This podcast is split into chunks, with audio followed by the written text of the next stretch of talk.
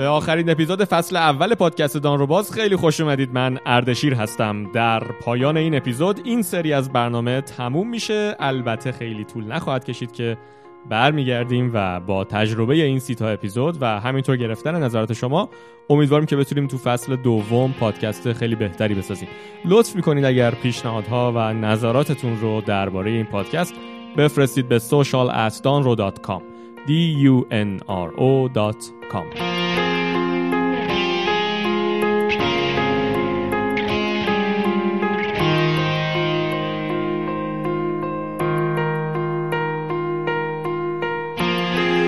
اپیزود آخر ما همزمان با روز جهانی محیط زیست شعار امسال این روز جهانی از سوی سازمان ملل متحد بیت پلاستیک پولوشن یعنی مبارزه با آلودگی پلاستیکی نامگذاری شده. همین امروز که داشتم این اپیزود رو نهایی می کردم که طبیعتا میشه چند روز قبل از اینکه شما بتونید بشنویدش. خبری روی بی بی سی خوندم که نوشته بود پیکر بیجان یک نهنگ در سواحل تایلند پیدا شده. نهنگ انقدر پلاستیک خورده بوده که دیگه نمی‌تونسته غذا بخوره و خب طبیعتا چون هضم پلاستیک هم براش ممکن نیست در حال مرگ به ساحل پناه میاره. کارشناسای محیط زیست در ساعات آخر برای حفظ جون این نهنگ کلی تلاش کردند و نهایتا از حدود 8 کیلوگرم پلاستیکی که در معده این نهنگ بود تنها 5 کیسه پلاستیکی رو تونستند خارج بکنند و در نهایت تلاششون بیفایده بود و بعد از چند روز دردناک این حیوان از دست رفت. سازمان محیط زیست ملل متحد در وبسایت خودش به تمام شهروندان جهان توصیه می‌کنه که اگر چیزی که می‌خرید رو نمی‌تونید بازیافت کنید از خریدنش صرف نظر کنید. به خصوص وقتی پای استفاده از پلاستیک به میان میاد حتما از بازیافت شدنش اطمینان حاصل کنید. یک اقدام مؤثر و قدم بزرگ برای تغییر محیط اطرافتون اینه که از طریق اپلیکیشن دانرو مثلا نزدیکترین مراکز بازیافت زباله رو در اطراف خودتون پیدا کنید. به طور روزمره و هفتگی باشون در تماس باشید و زبالهاتون رو حتما از مبدع تفکیک کنید.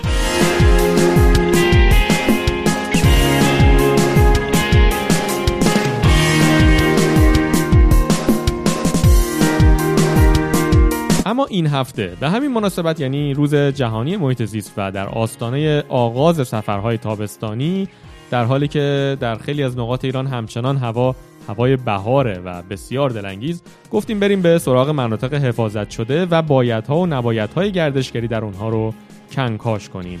و برای این منظور کی بهتر از حمیدرضا میرزاده عزیز فعال و کارشناس محیط زیست که همین الان اینجا در استودیوی باز همراه با ماست. این رو هم به شما یادآوری بکنم که حمیدرضا در اپیزود دوم باز اپیزودی که راجع به بلوار کشاورز بود اگر یادتون باشه اونجا هم همراه با ما بود. همینجا خیلی خیلی ممنون از اینکه دعوت ما رو پذیرفتی. به عنوان اولین سوال خیلی کوتاه لطفا. به ما بگو این مناطق حفاظت شده اساسا چی هستند و به کجا اطلاق میشه؟ مناطق حفاظت شده یک تعریفی هستند در از دنیای مدرن. زمانی که توسعه بشری خیلی زیاد شد و خب طبیعت رو ما خیلی تخریب کردیم اتفاقی که افتاد این که یه سری آدم اومدن گفتم ما بیایم یه سری نمونه یه سری سمپل روی کره زمین مشخص بکنیم. که اون طبیعت واقعی اصلی که وجود داشته قبل از حالا توسعه بشر و این حرفا اینا وجود داشته باشن که اگه یک زمانی همه جا خراب شد یه چیزی داشته باشیم. تنوع مناطق هم میشه ما بگی؟ ما تو ایران چهار مدل داریم. اصطلاح میگیم مناطق چهارگانه که پارک های ملی هستن پناهگاه های حیات وحش هستن آثار طبیعی ملی هستن. و مناطق حفاظت شده. اصطلاح آمیانه به همشون میگیم منطقه حفاظت یعنی منطقه که مدیریت داره میشه. حالا سازوکار حفاظت از این مناطق چطوریه؟ یعنی من می‌خوام بدونم که دقیقا بعد از اینکه به یک جای میگیم منطقه حفاظت شده چه ملزوماتی برای اون منطقه رعایت میشه؟ ببین در واقع طبیعت حالا ما بالا بریم پایین بیایم هر چقدر توسعه پیدا بکنیم بستر در واقع توسعه کشور هر در هر حوزه طبیعته.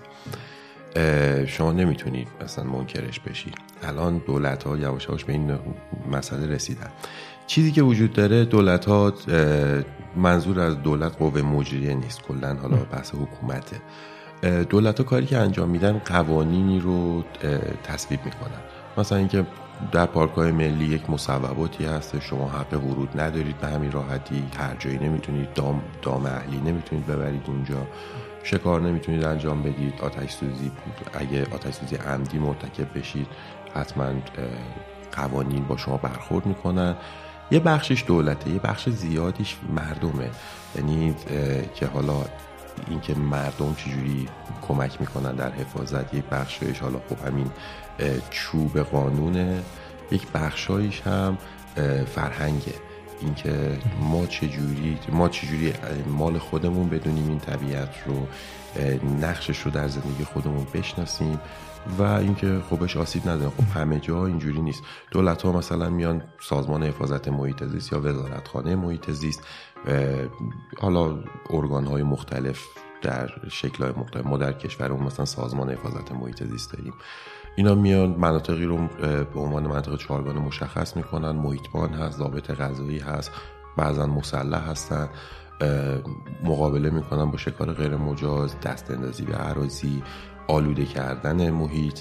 و خب این ابزار قانونی ولی مهمترین ابزار همون ارز مردم هستن. ما چند تا از این مناطق داریم تو ایران؟ حالا با توجه به اینکه خب هر سال شورای عالی حفاظت محیط زیست که با عالی ترین مرجع در واقع تعیین تکلیف مسائل محیط زیستی هست هر سال تعیین تکلیف می‌کنه. این در واقع مناطق جدیدی رو اضافه می‌کنه مناطق چهارگانه یا ارتقا میده مناطق رو. الان دقیقا تو خاطرم نیست تعدادش ولی می‌دونم که عددی بیش از سی و سه چهار پارک ملی ما در ایران داریم. و کل مناطق چهارگانه ما بالای 280 منطقه هستش که عرض کردم مساحتشون تقریبا میشه 11 ممیز 3 درصد کل کشور. مهمترین پارک ملی که در ایران داریم و مشهورترینش پارک ملی گلستان هست. اگر از سمت گرگان به سمت مشهد رفته باشی در مرز استان خراسان شمالی و استان گلستان آخرین لکه جنگلی که وجود داره پارک ملی گلستان هست که منطقه به شدت زیبایی هست. تو همین اطراف تهران خودمون پارک ملی خوجیر سرخ حصار و لار رو داریم. یا شیرازی ها حتما می‌شناسن. وقتی که از سمت اصفهان به سمت شیراز میان پنج کیلومتری دروازه قرآن یه پالایشگاه هستش پالایشگاه شیراز که خیلی هم قدیمی هست. پشت پالایشگاه شیراز و البته این دست جاده هم پارک ملی بمو رو داریم یکی از پارک ملی خیلی مهمه. باز اگه از سمت کرمان به سمت شیراز بیاید وسط راه استحبانات هستش پارک ملی بختگان. یکی از معروفترین پارک ملی ما پارک ملی دریاچه ارومیه هست یعنی پارک ملی می‌تونه دریاچه هم باشه. یا گیلانی ها پارک ملی بوجاق رو می‌شناسن که بخش پارک ملی ساحلی هست. یا پارک ملی دیر نخیلو در استان بوشهر هست دریایی هستش و اولین پارک ملی دریایی ما هم هستش و بسیار جالبه محل تخمگذاری لاک پشتای دریایی هست انواع دلفین ها اونجا زندگی می‌کنن. پارک ملی در واقع سیاکو هستش که از ایستگاه یوز پلنگ. پارک ملی توران از ایستگاه بسیار مهم یوز پلنگ. پارک ملی کویر. کویر در در واقع بین استان تهران و استان سمنان قرار گرفته. پارک ملی توران 130 کیلومتر بعد از شاهرود هستش. یکی از بزرگترین پارک های ملی ما هستش که یک میلیون هکتار وسعت داره. دیگه ارزان به حضورتون زیاد پارک آره. خیلی بود. مرسی. چه فلسفه پشت انگیزه دولت ها و مسئولیت اجتماعی ما شهروندان در واقع برای حفظ این منطقه ها هست؟ سوال دقیق تر یعنی اینکه چی باعث میشه که شهروندان و دولت ها که می‌دونیم هر دو به اندازه کافی تمهکار هستن جلوی طمعشون رو بگیرن و مجاب بشن که از این مناطق حفاظت بکنن. عرض کردم هم برای احیا می‌تونه باشه هم برای حفظ یک عرصه ای می‌تونه باشه این مناطق حفاظت شده. و هم یه وقتی آثار اقتصادی داره. ببینید توی منطقه حفاظت شده یا وقتی ما حفاظت می‌کنیم برای اقتصاد. همیشه هم فکر می‌کنن که ما حفاظت می‌کنیم که جلوی فعالیت اقتصادی بگیرم نه. الان جز منطقه حفاظت شده قروخ های اختصاصی هستن. یعنی ما بیایم به مردم محلی یه منطقه رو بدیم بگیم اینا بیان این رو حفاظت بکنن جمعیت حیات وحش رو بیشتر بکنن از حیات وحش بتونن پول در بیارن. چجوری؟ تحت نظارت ما آمارگیری که انجام میشه. مثلا افزایش جمعیت به یه حدی رسیده که حالا طبق اون فرمول های علمی که کارشناسا دارن. ما می‌تونیم مثلا اینجا مثلا سه تا چهار تا پروانه شکار بدیم. این پولش صرف چی بشه؟ مستقیم بره صرف همین مردم محلی بشه. این یعنی یک اقتصاد یک تیر و دو نشان. یعنی که ما بیایم اون حیات وحش زنده رو برای اینا ارزشمند بکنیم. و سان یعنی که خیلی از اون کسایی که شکار می‌کردن به خاطر مسائل اقتصادی شکار غیر مجاز انجام میدن به خاطر مسائل اقتصادی حالا مسائلی که حالا خودتون در جریانش هستید بیان مثلا بیان اینجا یه شغل داشته باشن. همینجوری ما جمعیت حیات وحشمون رو افزایش میدیم. الان خیلی از من پنج تا قروق اختصاصی که تو کشور داریم سرریز جمعیت حیات وحش اینو داره به منطقه اطراف میره. خب این اتفاق خیلی خوبیه. همین که یک سری افراد هم دارن منتفع میشن. خیلی هم خوب. نمی‌دونستم صدور پروانه شکار هم می‌تونه جزئی از سازوکار حفظ محیط زیست باشه. چطور این دوتا امر به ظاهر متضاد رو میشه کنار هم نشوند؟ یعنی حفظ محیط زیست و صدور پروانه شکار. ببینید شکار یک ابزار مدیریته. شکار ابزار پول در آوردن نیست. درسته من گفتم که کمک اقتصادیه ولی اون کمک اقتصادی هم یک جور مدیریت حیات وحشه. یعنی که شما باید بتونید یک موتیوی و یک انگیزه ای رو درست بکنید یک جا که این آدم ها شکار غیر مجاز انجام ندن. سرشون جای دیگه گرم باشه درآمدشون جای دیگه باشه و شکاری که تحت نظر ما باشه نه تحت نظر ما نباشه انجام ندن. می‌دونید بحث این هستش که ما نمی‌تونیم منکر این بشیم که تعداد زیادی اسلحه در کشور وجود داره اسلحه شکاری در کشور وجود داره. آماری که حالا گفته میشه یک میلیون اسلحه شکاری مجاز وجود داره در کشور نزدیک یک میلیون و یه چیزی حدود دو برابر این اسلحه شکاری غیر مجاز تخمین زده میشه. شما حالا بگیرید اصلا کلا دو میلیون اسلحه در کشور وجود داشته باشه. دو میلیون اسلحه اسلحه برای چی؟ دکور نیست. اسلحه شکاری برای دکور نیست. اسلحه شکاری برای شکار کردنه. ما باید چجوری اینا رو مدیریتشون بکنیم؟ و اون در واقع اون انگیزه هایی که واسه افراد وجود داره که طرف میره 80 میلیون تومان پول یه اسلحه میده بر دکور نمی‌خره اون رو. ما یا باید بتونیم اون اسلحه رو مدیریت بکنیم که حالا یه کارایی داره دولت انجام میده با وزارت دفاع این اتفاقات یا باید بتونیم استفاده از اسلحه رو مدیریت بکنیم. این یک کار مدیریتیه. من خودم به شخص با وجود اینکه خیلی دفاع می‌کنم از پروانه های شکار و این اتفاق من خودم به شخص از شکار خیلی خیلی بدم میاد. نمی‌تونم صحنه کشته شدن یه حیوان رو ببینم. اما این واقعیت رو باید بپذیریم و این نکته هست حالا که اینقدر این مناطق حساس هستند همید و با این دقت باید مدیریت بشن آیا گردشگری در اونها اساسا توجیه داره؟ معنی داره که اصلا ترویج بکنیم مردم برای تفریح برن به این مناطق؟ یه چیزی اصلا قبل از هر چیزی بگم. ببینید حفاظت یک پروسه هزینه بره. ببینید شما باید پول محیطبان بدید یعنی دستمزد محیطبان رو بدید. پول پاسگاه محیطبانی بدید نمی‌دونم براش برق بیارید گاز بیارید آب بیارید. بالاخره یه سری آدم قرار اونجا زندگی کنن. پول بنزین باید بدید نمی‌دونم پول نمی‌دونم کارشناس باید بدید. بالاخره اینا هزینه داره. اینا قرار کجا بیاد؟ همش می‌تونیم از خزانه دولت برداریم. خب چجوری جاش پر بشه؟ به خاطر همین مناطق حفاظت شده یک پروتکل های درآمدزایی دارن. پروتکل های درآمدزایی یا از داخل خودشون یا از بیرون. یکی از پروتکل هایی که داخل خودشون می‌تونیم ما درآمدزایی بکنیم گردشگری هستش. یعنی ما بتونیم کاری انجام بدیم که مردم بیان طبق حالا پروتکل خاصی هزینه ای رو پرداخت بکنن وارد پارک ملی بشن وارد منطقه حفاظت شده پناهگاه حیات وحش بشن با اون پروتکلی که ما داریم تعیین می‌کنیم به عنوان کارشناس. ما که عرض می‌کنم الان شخص خودم عرض می‌کنم سازمان حفاظت محیط زیست از اون روش های علمی که تعیین می‌کنه وارد بشن که آسیبی نزنن. یک آسیبی وارد نشه. دو اینکه مفرح باشه جذاب باشه و سه اینکه درآمدزا باشه. با این پروتکل ما می‌تونیم درآمدزایی بکنیم. درآمدزایی که انجام بدیم همین بحث گردشگری که مطرح میشه ما توی مناطق حفاظت شدهمون ما میایم زونهای مختلف تعیین می‌کنیم مثلا میگیم اینجا زون گردشگریه. یعنی در اینجا مثلا در هر ماه یا در هر سال نهایتا ان نفر هم 100 نفر 200 نفر ما می‌تونیم گردشگر بپذیریم. حالا بسته به حساسیت منطقه بسته به مورد. و خب هزینه هایی هم از گردشگر بگیریم. به علاوه هزینه هایی که گردشگر می‌کنه که وارد منطقه بشه مثلا غذا اقامت که جامعه محلی این رو پوشش میده. این باز خودش میشه یه درآمدزایی برای جامعه محلی. بلدهای محلی یعنی مثلا شما دیدید روستا که میرید شما که خب وارد نیستیم. ما که وارد نیستیم که وارد روستا میشیم. معمولا میریم سراغ یکی آقا کی بلده اینجا ما رو نشون بده؟ اینا من اینا میشن بلده محلی. حالا ما اگه اینا رو آموزششون بدیم اینا خودشون باز می‌تونن درآمدزایی بشن. گردشگری اینه. متاسفانه تو کشور خیلی این قضیه هنوز دست نخورده باقی درآمدزایی از گردشگری در واقع.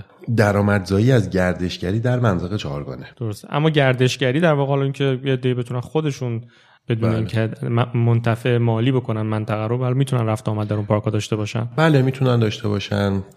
حتما باید مجوز بگیرن سازمان حفاظت محیط زیست. اولا بدونن کجا دارن میرن. یه وقتی هستش که ما داریم تو سفر میریم یه جوری چه جای قشنگی میریم وارد میشیم به قولی به قول آقای مدیری جوج با نوشابه رو سریع علم می‌کنیم و بعد یهو یه نفر میاد میگه آقا جمع کنید برید. بعد ما ناراحت میشیم. بعد نمی‌دونیم که اونجا داخل پارک ملیه و ما داریم قانون شکنی می‌کنیم اونجا.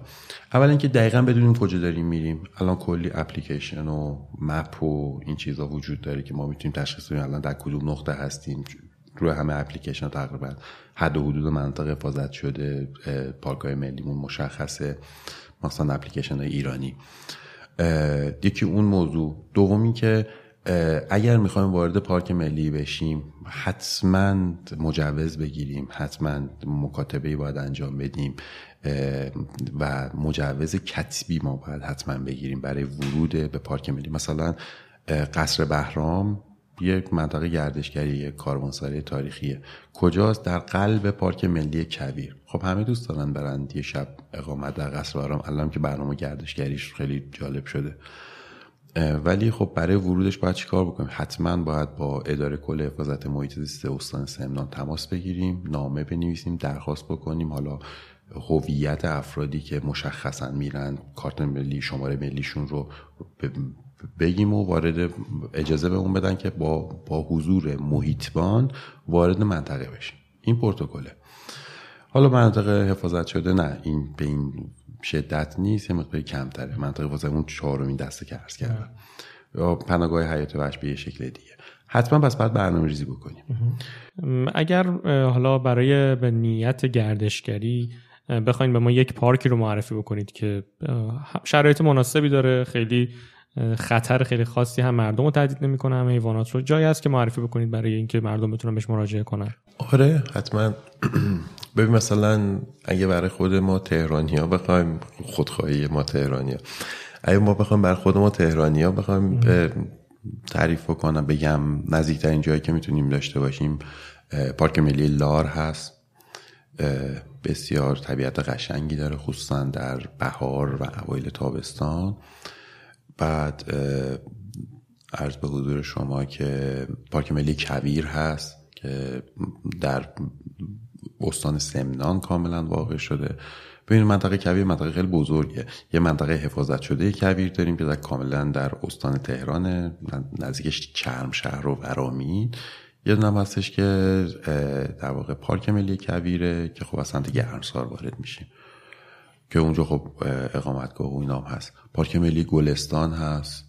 که جاده از وسطش رد میشه همین که ما بتونیم در خونه های محلی توی تنگرا همون اولین روستایی که اول پارک ملی هست اقامت داشته باشیم یا یا اقامتگاه های دیگه که هستش مثلا اینا تو توتلی تمک همون شمال پارک اقامتگاه وجود داره یا ساسنگ نزدیک پارک هستش نزدیک به این منطقه. دیگه عرض به حضور شما که پارک ملی بمو هستش. همون اگه شیرازی هستین حتما می‌تونن برن ببینن پارک ملی بمو رو. یا جدا از این حالا منطقه عرسباران هستش در استان آذربایجان شرقی که یکی از بی نظیر ترین جنگل هایی هستش که ما بیم جنگل بلوط داره اونجا نزدیک کلیبر. همینو فعلا حال باز آره. مهمترین نکته که باید رعایت بکنن حالا همون سوال همینه که چه نکاتی رو در اینجا رعایت بکنن؟ ما حالا اسم می‌بریم. بله. اولا اینکه بدونن که طبیعت در عین حالی که زیباست می‌تونه خشن باشه. می‌تونه باعث بشه که اتفاقات تلخی رقم بخوره. پس اگر توصیه ای از سمت سازمان حفاظت محیط زیست سازمان جنگل ها و مراتع یا وزارت نیرو خصوصا در بحث رودخانه ها مطرح میشه حتما جدی بگیرن چون شوخی نداره طبیعت دوم که خطری از جانب حیوانات وحشی من نزدیک 20 سال کارم به حیات وحشه دوستان دیگه ای که خب خیلی بیشتر از من کار کردن. از جانب حیات وحش خیلی خطری ایجاد ایجاد نمی‌کنه واسه آدم. یه چیزی رو بعد بچگی ما گفتن. با حیوان کاری نداشته باشی کاری نداره اون اینا که یه موضوع.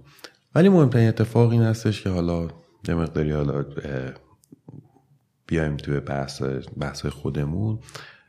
مهمترین اتفاق این هستش که به هیچ وجه به هیچ وجه بدون هماهنگی با سازمان حفاظت محیط زیست با محیطبانای منطقه وارد منطقه نشید. لطفا.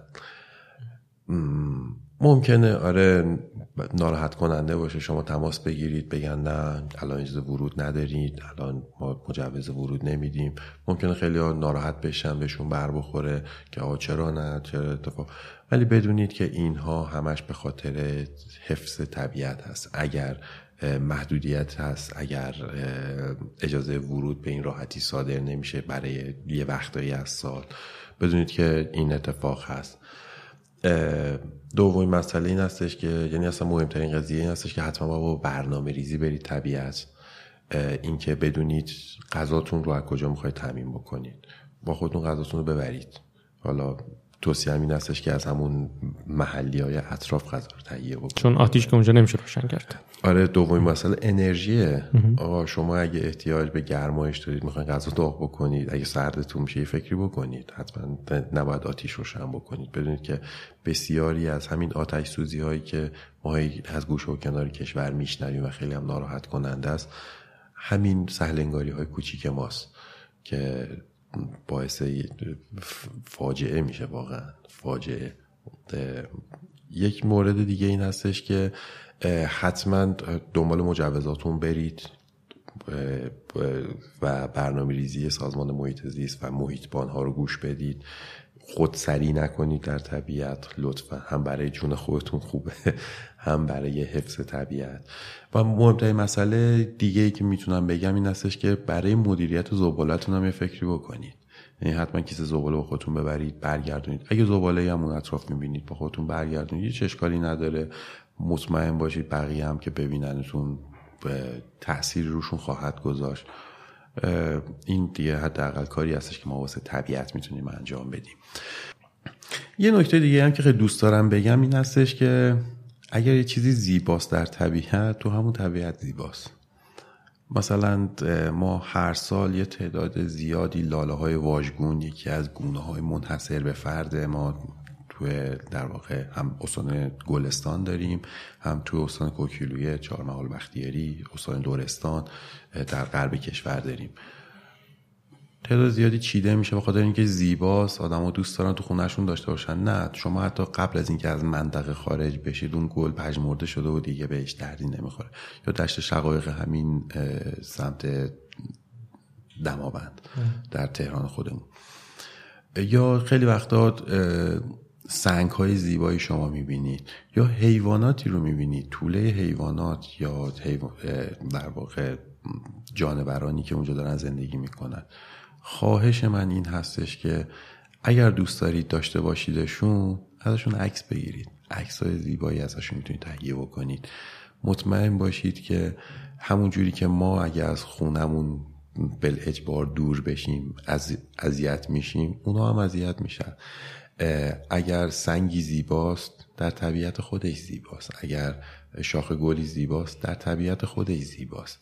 و ما عملا داریم حذفش می‌کنیم اون زیبایی رو از طبیعت. و اگر حرفی مونده که نگفته باشی ما در پایان خوشحال میشیم بشنویم. فقط می‌خواستم بگم که دوباره برگردم به حرف اولم. این فقط دولت نیستش که محیط زیست رو باید حفاظت بکنه. حفاظت محیط زیست طبق قانون اساسی ایران به عهده همه مردم گذاشته شده. به عهده دولت یا به عهده مردم نیست به عهده تمام افراد جامعه هستش. اصل پنجاهم قانون اساسی کشور. که این یعنی اینکه ماها هم مسئول هستیم. خیلی وقتا متاسفانه یه لج و لج بازی هایی که ما ممکنه سر یه سری مسائل باش با دولت داشته باشیم سر مسائل اقتصادی مثلا تو روستاها تو شهرستانی اتفاق زیاد میفته و افراد از روی لج و لجبازی میان باعث تخریب طبیعت میشن آتیش سوزی شکار غیر مجاز. خواهش می‌کنم خواهش می‌کنم. اگر ما اختلافی با مسئولی داریم هزینش رو طبیعت و حیاتش نباید خیلی خیلی ممنون. حمیدرضا میرزاده فعال محیط زیست اینجا در استودیوی دانروباز همراه با ما. و ممنون از شما شنوندگان دانروباز که در این سی اپیزود فصل نخست همراه با ما بودید. به من که خیلی خوش گذشتیم مدت. شما هم اگر این پادکست رو دوست داشتید لطفا برای دوستانتون هم بفرستیدش. اغلب اپیزودها تاریخ مصرف خاصی ندارن و در هر زمانی میشه اینا رو شنید. بهترین جا برای شنیدن این پادکست هم که همیشه میگم سانکلاده اما از طریق تمام اپلیکیشن های پادکست روی تلفن های هوشمندتون هم می‌تونید با جستجوی دانروباز به فارسی یا انگلیسی به تمام اپیزودها دسترسی داشته باشید. برای اینکه این سی اپیزود ساخته بشه دوستان خیلی خیلی زیادی بیدریق وقت و دانششون رو با ما به اشتراک گذاشتند. از جمله بهمن دارشفایی، علی هجوانی، محسن آزرم، هانا کامکار، پژمان راهبر، فریده شجایی، محمد جواد اخشناس، روشن نوروزی، پیمان یزدانی، نیما نریمان، امید توشه، سعید برابادی، حماد نظری، سارا لویی، محمد معینی، سارا محمدی اردهالی، فرزانه ابراهیمزاده، داوود پنهانی، سینا رحیمپور، فاطمه جاویدان، وحید نازمی، امیلی امرایی، کاوراد، فاطمه کریم خان، پژمان نوروزی، نیما شفیزاده، مرجان حاجی رحیمی، حمید حاجیپور، علی منفرد، کوروش رنجبر، علی رضا نجات، حمید رضا میرزاده، امید بیتخام، نفیسه آجاتی، مصطفی قاجار، فاطمه علی اصغر، علی خارا، حمید آجیپور، امین خسرو شاهی، مهدی بابایی، سمیرا حسینی، آزاده پاک نجات، شیرین نظافتی، رضا سیان، فروغ کشاورز، مینا رضایی فرخ، سرور هلالات، ستایش دولو، ابوالقاسم رضایی، منوچهر اکبرلو، مرجان پور غلام حسین و کلی دوست دیگه که به طرق مختلف به ساخته شدن این برنامه کمک کردن. همینجا از همشون تشکر می‌کنم. به خصوص تشکر می‌کنم از حسین نوروزی و به نام صابر نعمتی عزیز که هر کدوم جداگانه همکار و همراه من در ساخت این پادکست بودند. من هم که اردشیر طیبی هستم. امیدوارم روزهای خیلی خوبی در پیش داشته باشید. دم شما گرم و خداحافظ.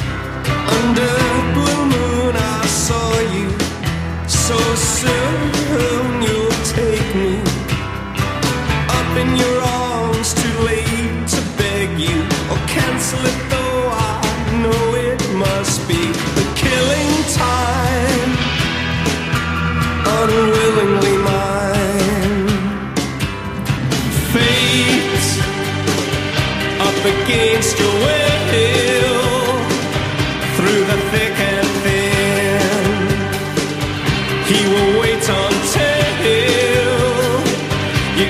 yourself to.